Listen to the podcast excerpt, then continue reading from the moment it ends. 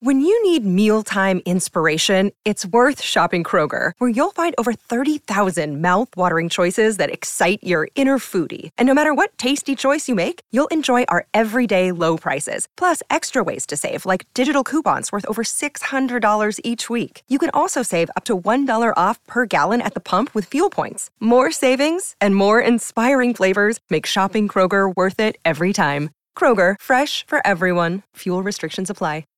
Hey there, it's Kate coming to you with another week of replays on a topic that is especially near and dear to my heart after giving myself a little time off from producing new episodes. And that topic is rest. There's a lot to unpack here, starting with the idea that rest isn't something you earn, it's something you require.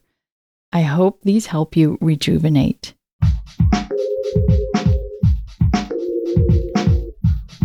What if you could become a better person, not by working harder, but by allowing your inherent goodness to take the lead? And not because you're a bad person, but because there's something inside you that's ready for more. How to be a better person gives you one tiny step a day you can take to be the person you want to be. My mission? To help you keep growing. Hey there, and welcome to How to Be a Better Person, the podcast for people who give a shit about being a decent human being.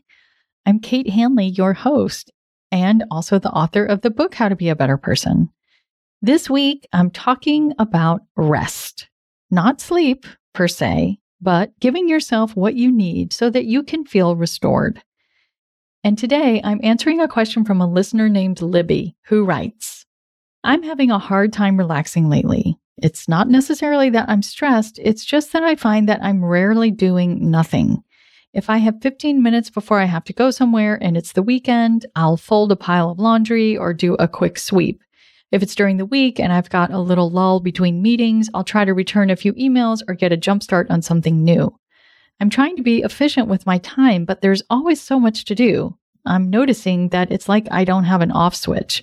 It almost feels like a compulsion to try to cross one more thing off my list in the hopes that when it's all done, I'll get to rest but it's never all done, and so neither am I. How can I teach myself to be okay with not being productive every minute of the day?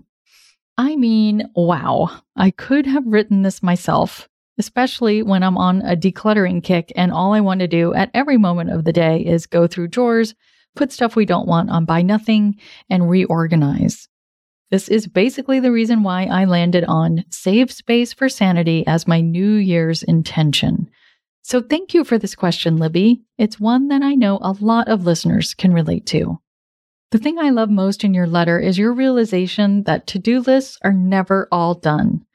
There's this expectation that if we could just take care of everything first, then we could really relax. But it's a false promise that we make to ourselves because as long as we're living, there really is no such thing as done and it establishes a link between having nothing to do with being a prerequisite for being relaxed. And how often do you really have nothing to do? Your awareness of the fact that it's really hard for you to feel okay about not being productive for a certain period of time is a really great place to start. You can't change a habit that you don't know you have. That awareness got you to reach out with this question that awareness is also telling you that this is something that you would really benefit from figuring out. The fact that you keep thinking about how hard it is for you to be idle is a really great clue that learning how to be okay with doing less will offer you a ton of benefit. So, how do you learn to be okay with not being productive during every minute of the day? The first step is to start to push back against that inner voice that says, I should really use this time well. What can I do? When you notice that voice, just make note of it. Like, there's that thought again. And then question it. Like, do I really need to use this time well? What if I just decided to chill out instead? You know, stop accepting the party line. Just remember, it's not a choice between doing something productive and doing nothing. In fact, sitting still and doing nothing can be an awfully big leap for someone who is used to continuously checking things off their lists. You could choose instead to do something just for the fun of it or just for the relaxation of it. After all, you can't wait for that peaceful feeling to come land on your shoulder and tell you that you don't have to fill every increment of time with a task. You have to make some space for calm and invite it to come sit alongside you. I've got some ideas on how to do just that after this break. Welcome back. For my listener, Libby, and anyone else who is wondering how to break the habit, or maybe even compulsion, to constantly be doing something productive, here are a few ways you can invite periods of calm enjoyment into your life.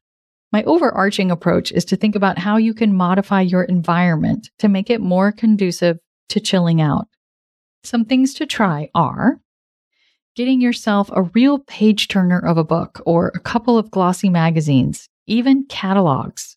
I mean, I love perusing catalogs. And putting your reading material next to your comfiest reading spot with a pair of reading glasses. And then you will be more tempted to sit and relax a bit. Maybe you need something to do with your hands, in which case knitting, crocheting, cross stitch, and needlepoint are really great and pretty beginner friendly. I mean, yes, there are all kinds of fancy patterns and stitches you could learn, but even if you only know the very, very basics, you can still make something pretty cool.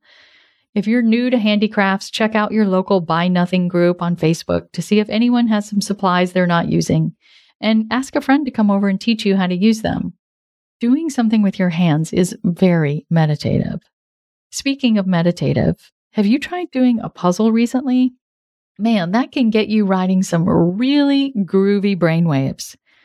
Dedicate some space in your home to putting out all the pieces, and you can take little breaks throughout the day to work on the puzzle.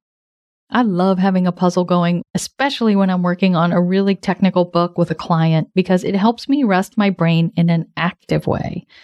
And spoiler alert, active rest is something I'll be talking a lot more about on Friday. But sometimes you really do need to do nothing. Here's a tip I learned from Kris Carr, the author of Crazy Sexy Cancer, a book that she wrote a million years ago. And it's a tip that I still love and use. Make your bathroom a no phone zone and let yourself just enjoy some me time when you're on the pot. I mean, you have to go to the loo a few times a day at least, that regularity, sorry about the pun, can help build a habit of just sitting quietly. Another idea is to make a cozy corner with your softest throw, a candle, maybe a space heater, a plant. Make it beautiful so that it practically beckons you to come sit a while.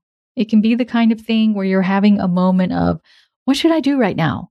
And you see your cozy spot and you remember that you could just go sit there for a little while and trust that the next right thing to do will become clear to you while you're sitting there.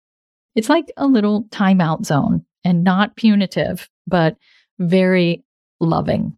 And finally, if you struggle with always taking care of your to do list, I highly recommend going over to someone else's house for a little while if you can, whether that's a friend, a family member, or even an Airbnb or a library. When you're in someone else's space, you aren't constantly looking around trying to find things that need doing. It's easier to be present when there aren't a bunch of potential projects surrounding you. I'm sure the person whose space it is sees those projects, but you won't. It can be a nice way to just let your nervous system switch out of monitoring mode and into chill mode. And this final piece of advice isn't about environment, it's about mindset. And it's a phrase that I learned from my two primary yoga teachers. Something they say all the time is be done with the doing. Yes, there are any number of adjustments you could make, but at some point, if you're always adjusting, you're never abiding.